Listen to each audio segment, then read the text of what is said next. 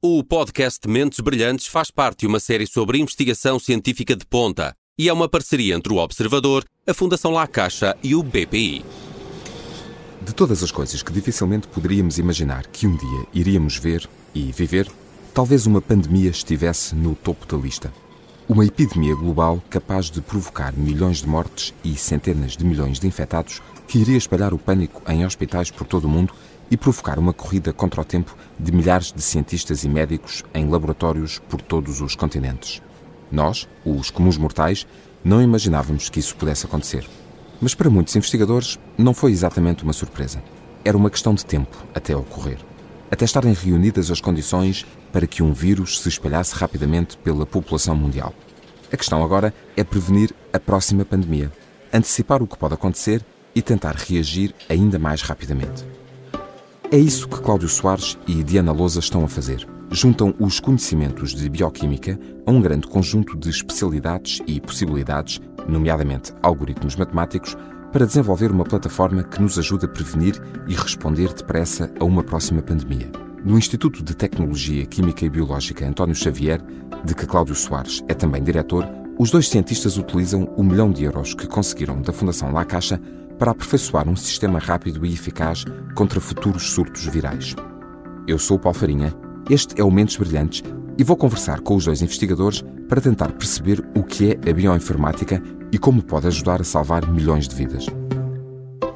Cláudio Soares e Diana Lousa, bem-vindos ao Mentes Brilhantes. Obrigado por se juntarem a nós nos estúdios da Rádio Observador.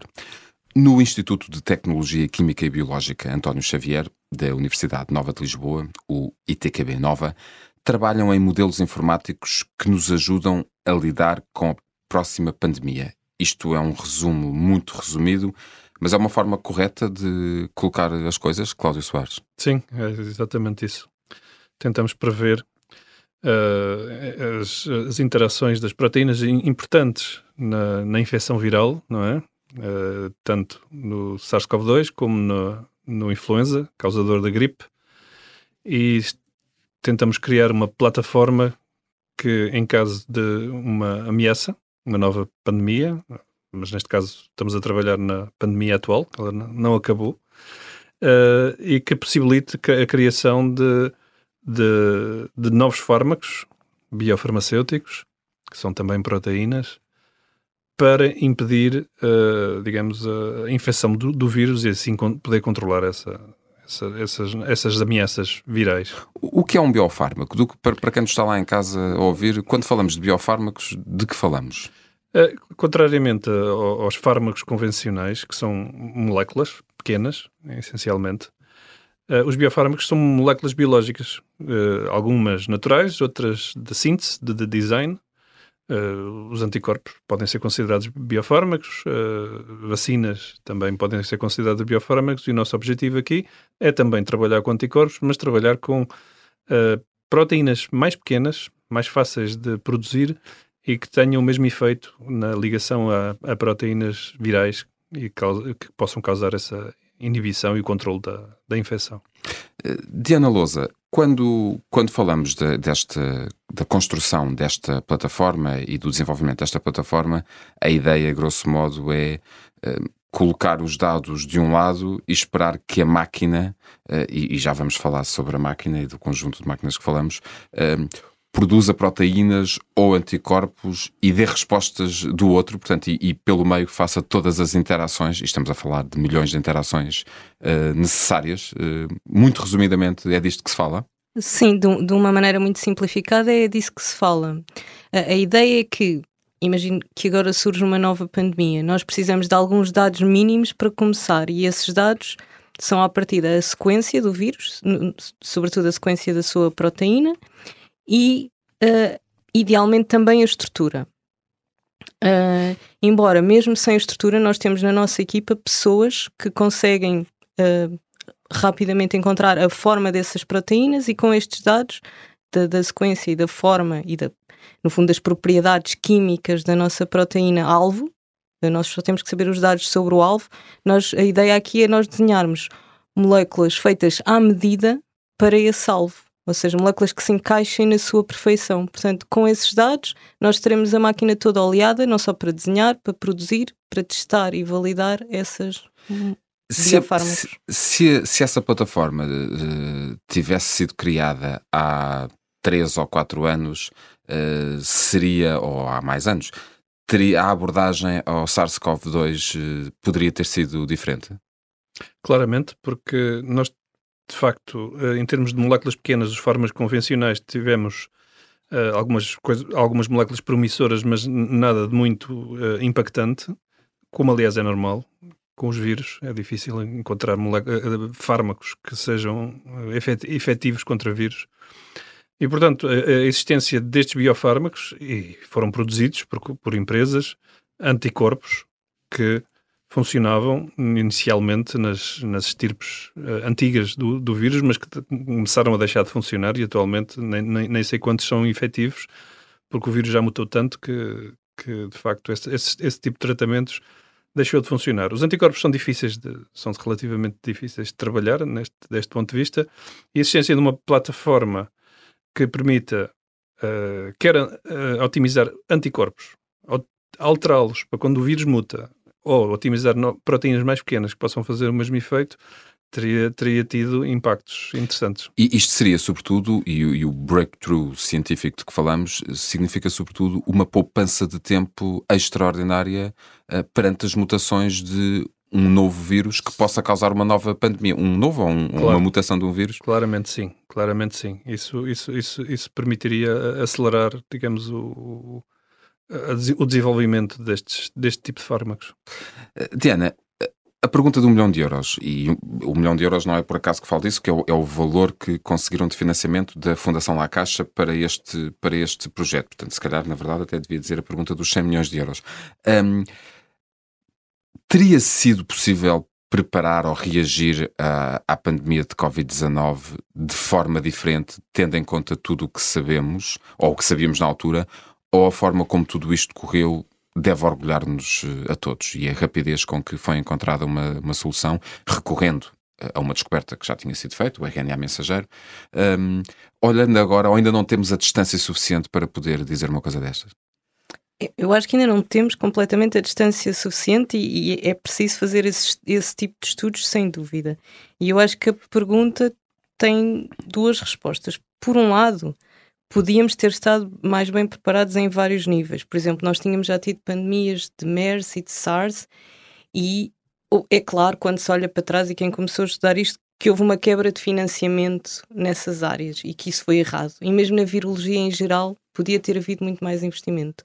Portanto, estarmos mais bem preparados passava, por um lado, por ter havido mais investimento em algumas áreas, uh, que, a, que, às quais foi dada demasiado pouca importância e, e que não era. E, e, muitas pessoas já, já andavam a alertar para estas possibilidades, até por toda a nossa globalização. Um, as alterações climáticas. Isso é um ensinamento que tiramos para é o futuro. É um ensinamento que tiramos, que não se, agora é bom que não deixemos de continuar a investir e a estudar estas coisas. Por outro lado, apesar disso, a resposta foi incrivelmente rápida, mas, mas esteve muito dependente do voluntarismo das pessoas, que, que foi excepcional, não só cientistas, mas uh, médicos, etc., que nós vimos, e de pessoas que de facto fizeram coisas extraordinárias, porque, porque épocas extraordinárias uh, também fazem sair o melhor das pessoas. Exatamente. E isso aconteceu e normalmente acontece, mas não precisava de ter havido em algumas coisas tanto improviso. Uh, o, o, facto de, de, da solução encontrada uh, recorrer ao RNA mensageiro, uh, que foi uma descoberta não agora, portanto, que já tinha ocorrido há, há, há bastante tempo, mas a aplicação do RNA mensageiro nas vacinas para de, de, resposta à, à, à SARS-CoV-2 foi veio aqui dar um, uma grande dose de, de esperança na, na, e de resposta a, a, a esta, a, esta pandemia.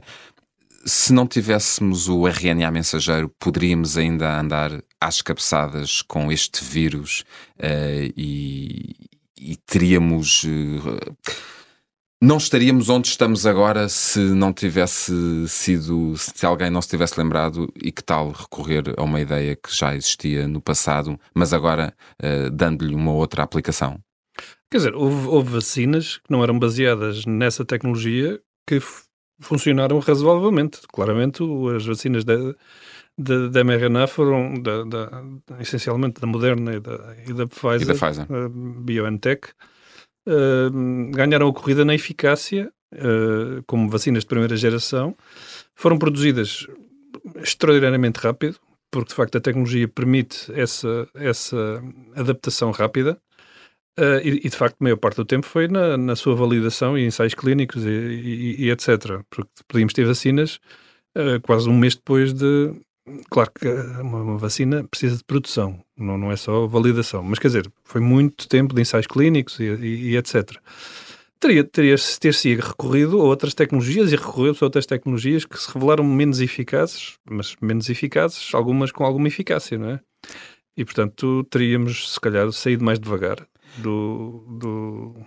A, a, plataforma que estão, que, estão a tentar, que estão a tentar construir e que estão, que estão a desenvolver um, poderá no futuro permitir justamente uma rapidez, eh, uma maior rapidez em, em resposta a, a, outras, eh, a outras ameaças essas. Uh, outros vírus que eventualmente se possam tornar, uh, virar uma, uma pandemia. Ora, isso é em grande parte feito uh, graças a, a, computadores muitíssimo potentes que, que, que, vocês têm no laboratório de investigação em modelação molecular de proteínas, que conseguem e agora reporto-me ao, eh, ao, ao, artigo que publicámos eh, recentemente sobre o, vosso, sobre o vosso trabalho, que conseguem gerar aleatoriamente, através de um algoritmo, milhares ou mesmo milhões de modelos de proteínas e assim prever aquelas que se ligam melhor a uma proteína do vírus, eh, para dessa forma o inativar. Ora, quando falamos de, de, de, computadores super potentes, para quem nos está a ouvir, quase poderemos falar ao nível da ficção científica, mas que hoje em dia já é uma, uma realidade muito comum em laboratórios. O que me leva a uma outra questão. Eu estou neste momento sentado em frente a dois bioinformáticos uh, na prática, certo? O que é exatamente um bioinformático? Que, que, palavrão é este e o que é que, e o que, é que pode significar para prevenirmos a próxima, a próxima pandemia Bem, e, e tudo mais que, que a ciência nos, nos permita? Um bioinformático é, é, uma, é uma pessoa que usa modelos computacionais e usa computação para estudar problemas em ciências da vida e, e, da, e da, saúde e, de, outra, e, de, outra, de, outras, de, outras aplicações. Não é muito diferente do engenheiro mecânico, do engenheiro civil, que de facto usa computação para fazer o seu trabalho, não é? Portanto, uh, a biologia tem sido a última das ciências a ser conquistada pela matematização do real e pelos modelos computacionais. E, de facto, porque é muito complexa. Nós somos muito complexos, os organismos vivos são muito complexos e ainda não temos dados suficientes para entender toda a sua complexidade. Uh, com modelos, nós podemos tentar prever a realidade e prever muitas realidades alternativas, neste caso, prever proteínas que se liguem antes de as produzirmos. Antes, antes de, mesmo delas de, de, de, de, serem produzidas. Mas o objetivo, de facto, era, era produzi-las efetivamente e poupar algum tempo na, na, tentativa e erro, muito comum neste tipo de, de trabalhos de desenvolvimento de, digamos, de biofármacos. Portanto, o, o, algoritmo da plataforma permite, no caso concreto da produção de proteínas, permite calcular também que matérias-primas, vamos, vou colocar desta forma e corrija-me se eu disser um disparate muito grande, o que será necessário para produzir aquelas proteínas, em que quantidade, onde é que existem no mundo, que laboratórios têm condições para, para o produzir, será uh, possível compilar todos esses dados para, para que a plataforma uh, vos dê essas respostas? Portanto, existem. Portanto, nós, nós, no nosso consórcio, é que dizer que de facto isto é um consórcio entre o ITQB Nova, de, de três, uh, quatro laboratórios do ITQB Nova, um laboratório do IMM, um laboratório do IGC e da, e da, Católica, da, e da, e da Católica Biomedicina e um laboratório em Madrid, em Madrid. Do, do, do, CNB, do Centro Nacional de Biotecnologia.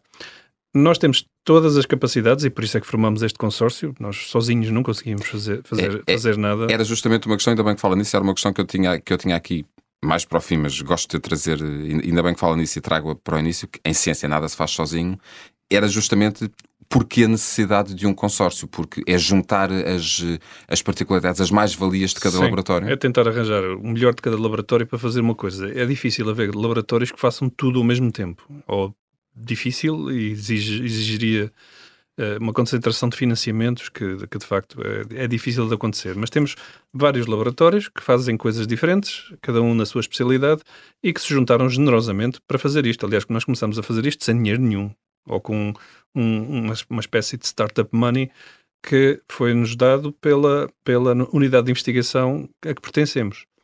Uh, digamos, num, num, num, projeto de emergência Covid que uh, desenhamos com muitos grupos do ITQB e com as suas colaborações com, com uh, os, os, seus colaboradores normais e novos colaboradores. Fizemos coisas muito inesperadas. De, de, que valor falamos? Eu, eu, falei há pouco de um milhão de euros, que, é um, que, que, em ciência pode parecer muito grande, mas não é um valor muito, muito grande. Um milhão de euros voam muito facilmente. Muito facilmente, sim. Ao início, quando, quando começou, quando começaram a desenvolver esta plataforma? Com, com dezenas, dezenas de milhares de euros. Menos de 10 mil. Pelo, pelo, divididos pelos vários grupos. É claro que, digamos, os laboratórios têm, têm capacidade instalada. Nós temos computadores claro, claro. que foram comprados com outros projetos, mas também servem para trabalhar neste projeto, não é? Portanto, foi de facto um, um colocar de condições uh, físicas e humanas, mas essencialmente humanas, numa, numa, num objetivo que era uh, de desenvolver visões como entender SARS-CoV-2 e como tentar controlá-lo. E, e, portanto, isto envolveu dezenas de grupos do, do ITQB Nova com os, com os seus colaboradores. Este é apenas uma dos outputs e de facto foi muito bom termos conseguido este financiamento que nos permite fazer então agora coisas com mais profundidade e com mais recursos e, e com mais ambição, obviamente.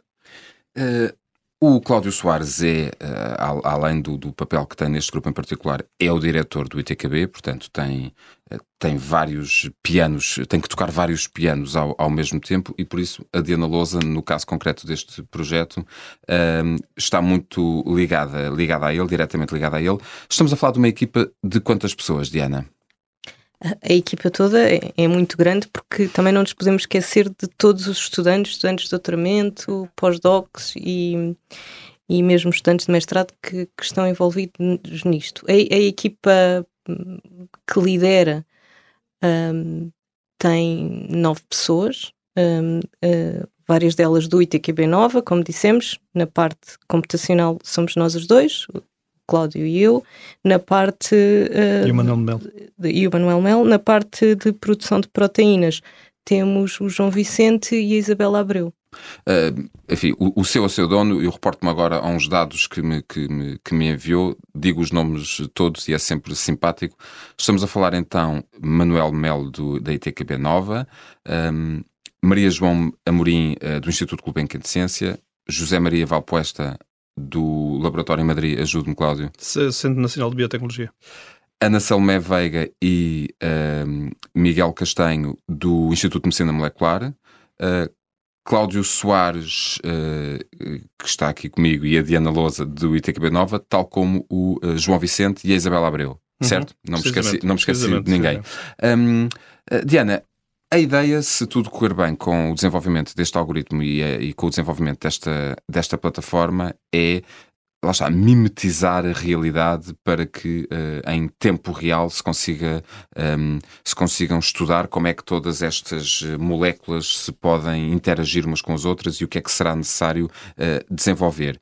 Um, ehm, é possível que depois, no final, se chegue a uma conclusão perante uma ameaça pandémica isto é o que é necessário produzir, mas a máquina diz-nos também que ou não é possível fazê-lo em tempo uh, real, ou em tempo, no, no, na, com a rapidez que precisaríamos, ou não é possível produzi-lo à escala uh, de que precisaríamos, ou ainda é preciso inventar uma molécula qualquer que criasse esta solução para, uh, para desenvolver este, este anticorpo ou esta outra molécula. Ou seja, o algoritmo pode, no fim, dar uma conclusão de que isto é o que nós precisaríamos, mas ainda temos que dar uns passos atrás para criar, para desenvolver, para descobrir? Uh, bem, o algoritmo, mais do que dar uma solução, vai nos dar uma estratégia para gerar soluções. Ou seja, o que esta plataforma pretende ser é uma máquina de gerar soluções para uma pandemia que surja. Obviamente que nós uh, não temos a ilusão de achar que para, todas, para todos os vírus nós vamos conseguir arranjar soluções, mas para vírus, pelo menos que sejam mais próximos do ponto de vista funcional e estrutural destes, nós acreditamos, e é isso que isto é uma espécie de prova de conceito, de que vamos conseguir gerar soluções, de que esta máquina vai no fim conseguir gerar não uma, mas várias soluções e de que algumas delas uh, serão, serão eficazes. Ou seja, um, nós, o, o, será uma, um, um, protótipo de uma máquina que consegue gerar várias, neste caso as soluções são pequenas proteínas, são biofármacos e anticorpos, um, que são moldados para aquele vírus específico que possa aparecer. Neste caso, vai ser validado com o SARS-CoV-2 e com o influenza. Portanto, se nós mostrarmos que funciona para estes dois vírus, um, há uma forte probabilidade dela também conseguir gerar soluções, ou seja, gerar biofármacos moldados a próximos vírus que, que surjam. Cláudio Soares, qual será, uh, não tendo uma bola de, de, de cristal, uh, mas com base no que se sabe atualmente, qual será a próxima grande pandemia que devemos, uh, que devemos temer? antes, antes do, do SARS-CoV-2, quer dizer, e, houve avisos, de facto, com o SARS-1 e o MERS, muito localizados no mundo, pouco expansivos, digamos, uh, toda a gente pensava que a, que a próxima grande pandemia ia, ia, ser de gripe. Portanto, enganámos-nos. Uh, a gripe continua, mas nós estamos tão habituados à gripe. Estamos uh, muitos, muitos, muitas gerações de convivência com esse vírus que estamos relativamente adaptados e, e a gripe, em geral, não nos mata. Em geral, mas de facto, em, em, em, em pessoas mais vulneráveis, mata. E essa foi a grande diferença de aparecer o SARS-CoV-2 e ter muito impacto. Nós estamos habituados a coronavírus, constipações e etc., mas este era relativamente diferente. Portanto, a próxima previsão hum, continua a ser a gripe, porque é uma, uma, algo que nos acompanha desde sempre. O, o, este, este e outros coronavírus não sabemos ainda, não temos distância para saber a sua prevalência, se eles vão se tornar um vírus como a gripe que todos os anos aparece no inverno. Bom, este vírus não, na verdade não é sazonal, mas nós não, não é temos, nós não temos anos suficientes para, para perceber isto. Não, não, uh, de facto, a investigação em coronavírus foi, é muito mais reduzida do que a investigação em, em gripe. Mas é, é então provável ou, ou, ou altamente provável que a próxima pandemia que devemos temer, e esperemos que a plataforma que estão a desenvolver já possa vir a ser uh, útil uh, na, no combate a essa pandemia, seja uma pandemia de influenza?